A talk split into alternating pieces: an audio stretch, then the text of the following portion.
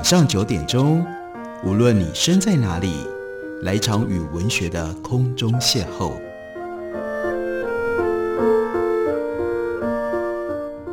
杨照谈书，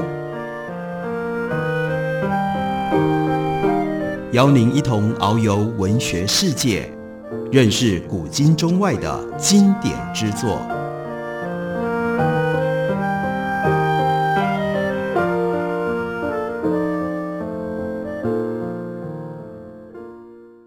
各位听众朋友，大家好，非常欢迎收听杨照谈书。本节目于台北广播电台 FM 九三点一，每个星期一到星期五晚上九点为大家播出。我是杨照。在今天的节目当中，要为大家介绍的这本书是源流出版公司的新书，作者是 Jonathan Franklin，这是从英文翻译过来的。原来的英文的书名很长，它的大标题叫做 A Wild Idea。接下来有 The True Story of Douglas Tompkins, the Greatest Conservationist You Never heard of，所以这本书是关于这个人 Douglas Conkins 他的真实的故事。他是谁？他是 S.V. 的创办人，也是把 S.V. 一路带上，让 S.V. 变成这样一个世界性的时装品牌的一个成功的企业家。不过，就在他企业他的成功到达最高峰的时候，他有了一个 wild idea。什么样的一个 wild ideas 呢？他要来用一切可能的他的资源、他的力量来解救地球，而且他看到当时地球环保上最严重的问题是生物多样性正在快速的消失。那可以怎么做呢？首先，他离开了美国，他搬到智利去住，然后在智利，那是他最喜欢的巴塔哥尼亚的荒野。他这个时候他就决心要在这个地方打造出一座面积。达到五十万英亩的一座公园，他告诉他的年轻的助理 Gonzalez 说：“这会是全世界最大的一座私人自然保护区。”他特别强调，这个时机稍纵即逝，因为智利这个地区，然后包括还有马达加斯加、印尼、巴西这些地方的森林，都正在快速的消失，被夷为平地。那我们没有时间可以再蹉跎了。所以，Tompkins 他就看着南智利的地图，盘算着要如何恶搞那些打算买下当地森林的木材业者。他知道工业发展的力量已经势不可挡，但他也相信他能够用金钱来换取一些时间。所以，他就协助 Gonzalez 成立了一个指挥中心。他们像是拓荒的探险家一样，收集了他们能够到手的所有的地图，并且拟定成立公园的计划。Esprit 在圣地亚哥的特许经销商，他们这个经销商的老板叫阿巴迪，因为他很敬仰 Tompkins，就盖然的允许让他们免费使用当地 Esprit 门市楼上的一间小办公室作为他们的指挥中心。所以 Gonzalez 跟 Tompkins 就在这里规划着他们未来的伊甸园。智利南部的生态系统当中，顶层的掠食动物是美洲狮，也就是 Puma。对，就是那个运动品牌 Puma，他们就是美洲狮的形象。这是一种强壮的山狮，它们的体重高达一百二十磅，以当地原生种的鹿还有进口的绵羊为食。所以 Tompkins 就先想好了，要把这座公园命名叫做 Puma Lin Park。在他的规划当中，这座公园的面积会是美国 Yosemite 国家公园的一半。这会是全世界最大的私人保育地。Tompkins 他会想要保护智利的森林，是受到了他的朋友 Klein 的启发。指挥中心成立了之后，Tompkins 就开始兴致勃勃地运筹帷幄。他心里面想：为什么不从那些不在地的地主手里面买下他们所拥有的原始林呢？就像他第一次在陌生的激流上泛舟，或者是在一座不熟悉的瀑布上划皮艇一样。这个点子让他觉得兴奋莫名。随着他的计划范围逐渐的扩大，他那间临时办公室的墙上也就出现了越来越多的地图。他甚至还在墙上挂了一幅和 Esprit 总部一样的标语，所有的细节都很重要，注意所有的细节。Gonzalez 这个时候，他只要发现有一块土地要卖，就告诉 Tomkins 那里的坐标。这个时候，两个人呢就坐上小飞机。那 Tompkins 呢，开着飞机到那里去勘察。在此之前，Tompkins 就已经累积了几千小时的飞行的资历。他是一个经验老道的驾驶，可以轻而易举地把飞机降落在乡下的道路或者是偏远的牧草地上。飞机一落地，他就像当地的牛仔呢，租一匹驼马，把行李放到马背上，把食物跟睡袋塞在一个粗麻袋里，然后就骑着马到那些人烟稀少的乡下去勘察了。一趟旅程可能要花两天，但有的时候甚至要多达六天。那就算环境再恶劣，Tompkins 可以过得很自在，他不在乎生活有多大的改变，因为他在之前已经过够了那种企业家的都市的各种不同的奢侈享受的生活了。那这个时候就由 Rudolph，他本来是在 Esprit 工作，却搬到巴塔哥尼亚去住。那他自己的生活也有了很大的转变。他说，Tompkins 以前很喜欢到高档的餐厅去吃饭，也认为旧金山是全世界最棒的城市，还曾经为了生意走遍了世界各地。现在他却长期住在南美洲，让 Rudolph 觉得难以置信。他说，他不在意有没有好喝的香槟酒，也不在意吃什么。有人抓到一条鱼，我们就做沙拉，并且烧鱼来吃。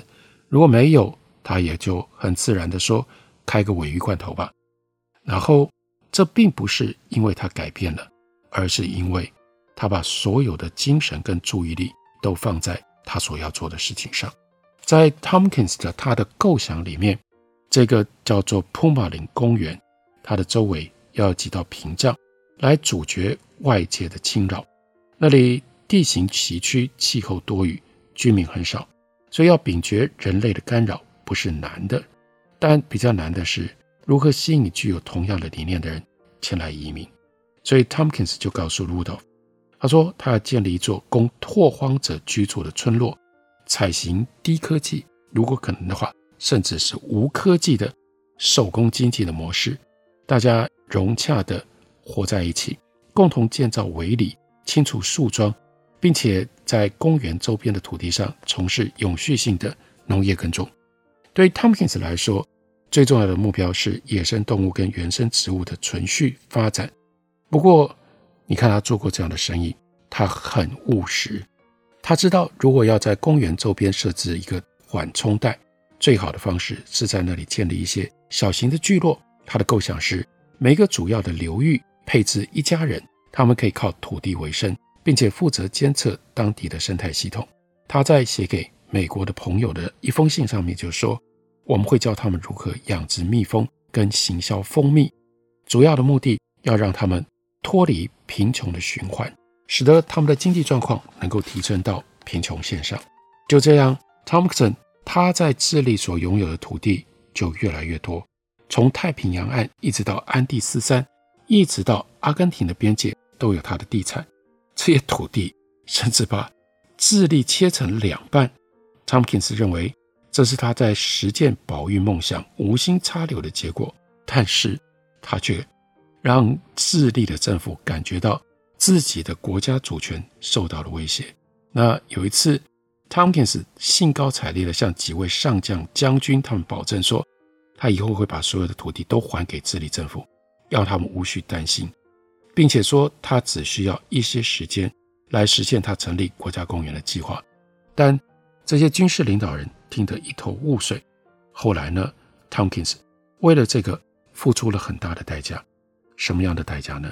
在历经军事政府时期的各种谎言、机密跟操弄之后，很少智利人会相信这个美国人怎么会这么好心，在投入了多少钱，一亿五千万美金的资金之后，会毫无条件的通通送出去，只是为了成立智利的国家公园。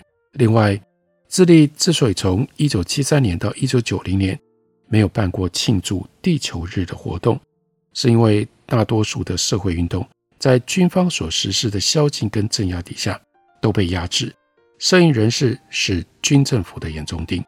一直到一九九零年代初期，智利人民的环境意识才开始萌芽。所以 Tomkins 虽然一再保证他所做的一切都是为了要拯救智利的森林，并且保护鹿群，但大多数的智利人觉得那只是他用来掩盖他一定有一种很可怕的邪恶的阴谋，所以必须用这种方式来当做借口。当时担任智利陆军总司令的 Sherry 将军，他在回忆当时的情景表示：“他说，我不认为那时候有谁真的相信他的话，因为他的说法太奇怪了。他们会想这是什么意思啊？他真的会把那些土地捐出来吗？实际情况不是正好相反，他越买越多啊。他所说的只不过是出于礼貌的门面话而已。更何况他没有提出确切的日期、细节，还有移交的方案，所以谁也不相信他真的会把他买来的那些土地捐出来。” Tomkins 并不了解，他所居住的那个地区居民数十年来一直在跟贫穷搏斗。长久以来，智利的贵族经常跟握有权力的政客一起联合起来，拐骗村民的土地，让他们饱受欺凌。当时经常和 Tompkins 一起去和地方人士见面的 Gonzalez，他就表示：“我们刚到那里的时候，那些很早就来到当地的移民。”已经对于政府跟外来人士的所作所为感到很灰心了。三十年来，政府一直承诺会让他们拥有自己的土地，但却从未付诸实行。对当地人来说，哎呀，我们好像就只不过是一个外来的搅局的人而已。所以他们在许多方面都把我们看作是威胁。当时担任智利内政部高阶官员的叫做 Munoz。他还表示说，没有人反对 Tompkins 他的保育计划，谁会反对一个想要保存大自然、保护森林跟水域的人呢？问题在于他的理念太崇高了。我们发现他是 Deep Ecology 的信徒，他也相信 Biocentrism，也就是说，他相信我们应该以大自然为重，而人类只是组成大自然的元素之一。他也相信所有的生物都拥有同样的权利。他甚至跟我争论说，石头跟人类有同样的权利。这个时候，我才逐渐了解他的想法。他对他自己的理念深信不疑，有一种不可思议的狂热跟坚定不移的精神。这就是为什么在书名上，作者 Jonathan Franklin 要特别挂号告诉你说，这是一个伟大的保育行动者，You've never heard of，因为你也。换作是你，如果当时你在智利碰到这个人，他跟你讲这些他的想法，他的 wild idea，我猜你大概也不会相信吧。我们休息一会儿，等我回来继续聊。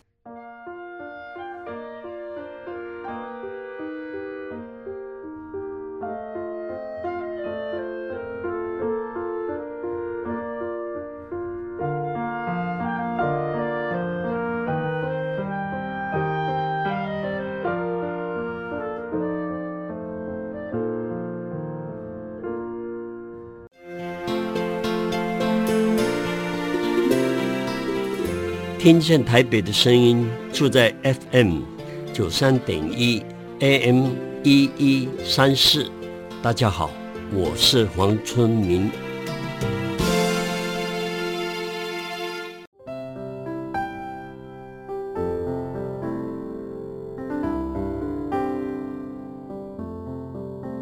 听见台北的声音。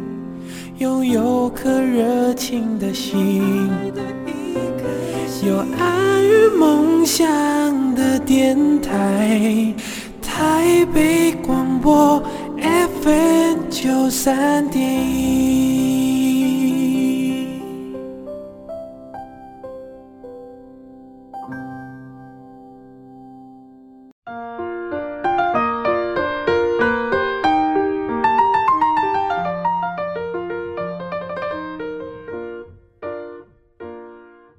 感谢您继续收听《杨照谈书》。本节目于台北广播电台 FM 九三点一，每个星期一到星期五晚上九点，为大家播出到九点半。今天为大家介绍的这本书，书名叫做《狂野人生》，关于 Douglas Tompkins 他的人生。他的人生真的非常特别。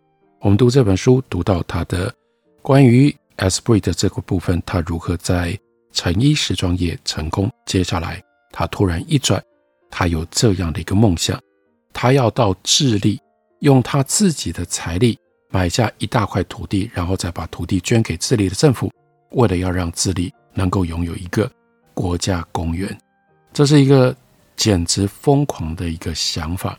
那关于这个故事，作者 Jonathan Franklin 他收集了很多的细节，其中有一段也是很感人的，是关于 Tomkins 跟他的妻子 Chris 他们两个人之间的关系。那 Chris 原来是巴塔哥尼亚的总裁，他的原名是 Chris McDevitt。他当年三十七岁，之前是一个滑雪的选手。风姿优雅，身体健壮，意志坚定，而且具有长跑选手一般的体格跟耐力。他是叫做巴塔哥尼亚这个公司最早的七名员工之一，而且后来呢，长期担任这个公司的总裁，一手打造出巴塔哥尼亚这个品牌，赢得了顾客的信任跟员工的拥戴，也变成了业界新鲜的对象。那 Tompkins 呢，驾驶着他的小飞机。飞越了安第斯山，降落在阿尔卡拉法特。他要约他的好朋友共进午餐，所以他找了 Joanna，在那家他们约好的乡下餐厅。他刚好坐在 Chris 的旁边。那个时候，巴塔哥尼亚的团队度完了假，正准备第二天要飞回加州。看到了 Chris，Tompkins 就跑到他的身边坐下来，拍拍他背，说：“你好吗？哎，你要不要搭我的飞机？”回美国呢，Chris 当然就拒绝了。但是呢，Tompkins 没有放弃。他说：“你反正要搭民航机回去，不是吗？”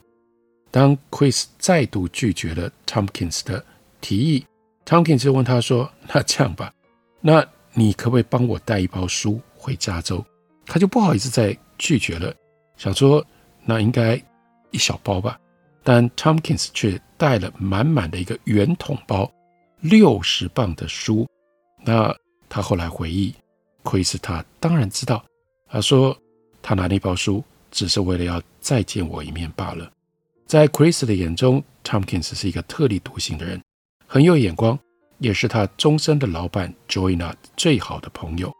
在之前，Chris 曾经见过 Tompkins，而且他的前一段婚姻，他的前夫也曾经在巴基斯坦北部的川口塔峰跟 Tompkins 一起爬过山。也因为这样，所以 Chris 知道 Tompkins 是一个花花公子，也是一个很有魅力的企业领袖。Chris 是世界上少数几个像 Tompkins 那样了解 Joanna 的人。在南加州出生长大，他十七岁就开始替 Joanna 包装货品跟处理文书。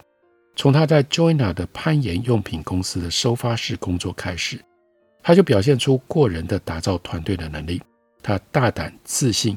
对 Joanna 忠心耿耿，所以当公司扩展的时候，他就一路高升。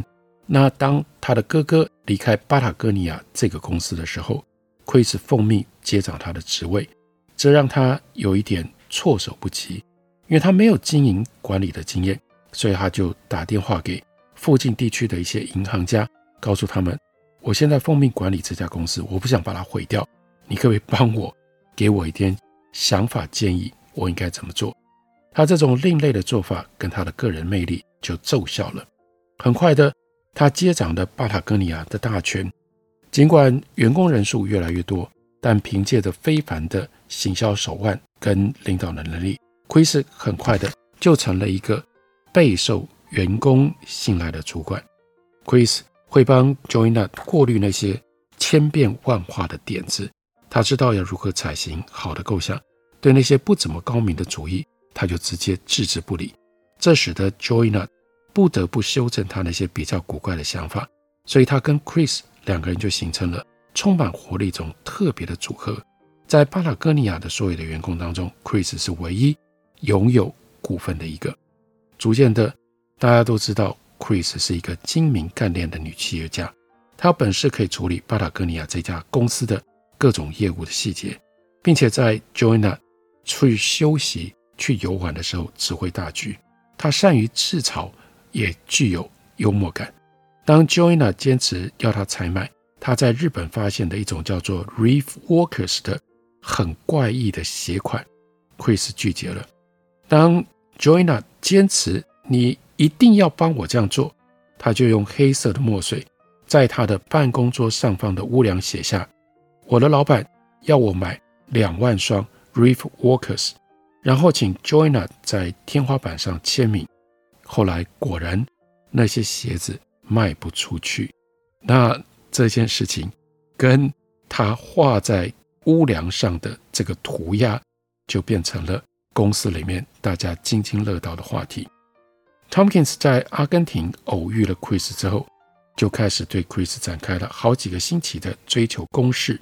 他再三的邀请他共进晚餐，但都被 Chris 委婉的拒绝了。后来 Tomkins 只有一再试图说服他从 Ventura 北上，他也不愿意。更何况当时他已经有男朋友，甚至有未婚夫了。不过他们的行程经常重叠。有一次，Chris 终于同意去 Tompkins 在旧金山的所住的地方吃晚餐。一进到他家，就对他收藏的艺术品、室内装潢的风格，还有他的烹饪的手艺印象深刻。所以 Chris 回忆说，他为我煮了意大利面，那个红酱真的太美味了。我想他可能给他生命当中的每一个女人都做过同样的酱汁吧。但后来我们聊了一整夜，我离开的时候已经是清晨了。尽管 Tompkins 屡屡邀请 Chris。去听曼陀林音乐会或参加环保讲座，但 Chris 还是犹豫不前。当 Tompkins 听说 Chris 要去巴黎的时候，他就飞到那里，邀请他晚上去市区逛一逛，之后又带他去参加一个反全球化的座谈会。Chris 注意到 Tompkins 是那场座谈会的核心人物之一，并且和好几个主要的参与者都有多年的交情。座谈会之后，他们去吃晚餐。然后又在巴黎街头溜达，凌晨三点，Chris 说他得走了，因为第二天要去爬 Mont Blanc 白朗峰。Tompkins 坐上了计程车之后，仍然迟迟不肯离去，并且开口邀请 Chris 跟他一起去智利。他的说法是：“我会确保你的安全。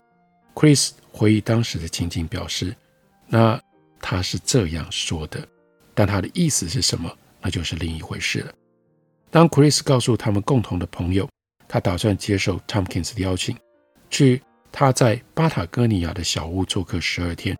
朋友就告诉他说，没有人能够跟他一起在一栋小屋里生活十二天的。但 Chris 这时候呢，他心里想，管他的，去就去吧，反正不要有太高的期待。他是在大雨当中抵达 Tompkins 的小屋。Chris 想，哇，自己到底做了什么？而当 Tompkins 问他好不好的时候，他就说：“你呢？”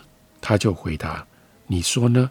我刚刚在我自己的生命里面投下了一颗原子弹。” Tompkins 马上就了解他的意思，直接就问：“那我以后可以告诉别人你是我的女友了吗？”从此之后，两个人就再也没有回头。和 Tompkins 在一起，Chris 感觉到他找到了真正的自我。感觉他之前的生活仿佛只是一个副本，也感觉到跟这个认真杰出的伴侣一起为大自然奋战，本来就是他应该要做的事情。Tomkins 的朋友对于他的改变都很震惊，因为 Chris 让 Tompkins 变得开朗的许多。他在遇到了 Chris 之后，整个人都变了。他之前很浮夸，一副那种照我的话做，否则没门儿这样的一种态度。对每件事情都有意见，而且听不进别人的想法，所以有很多人都跟他合不来，因为他太自我中心了，太相信他的看法才是对的。但是呢，Chris 可以驾驭他，真的让他有了一百八十度的转变。于是，一九九四年的某一天，Chris 跟 Tomkins 就丢下了准备要跟他们开会的地球优先这个基金会的创办人，两个人跑到。旧金山的市政厅办了一场简单低调的婚礼，见证人就是本来应该要跟他们开会的人，跟他的妻子。喝完了香槟之后，回家把他们正在设计的一本书完稿，然后才去跟已经等了两三个小时的这个基金会的创办人一起开会。从此，Chris 就开始在巴塔哥尼亚那栋偏远的小屋里生活，每一天擦洗苹果树上的霉菌。就着烛光看书，并且阅读当地的西班牙文地图。每个晚上，只有在发电机启动之后的几个小时之内，他们才有电可以用。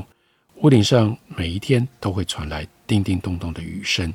尽管其他人都预料 Chris 会因此而得到幽闭恐惧症，觉得自己被困住了，但相反的，他却一直记得在这个之前，Tomkins 告诉他的：“我会确保你的安全。”他在那里觉得很安全，他感觉那个家简直就像是一个鸟巢一样。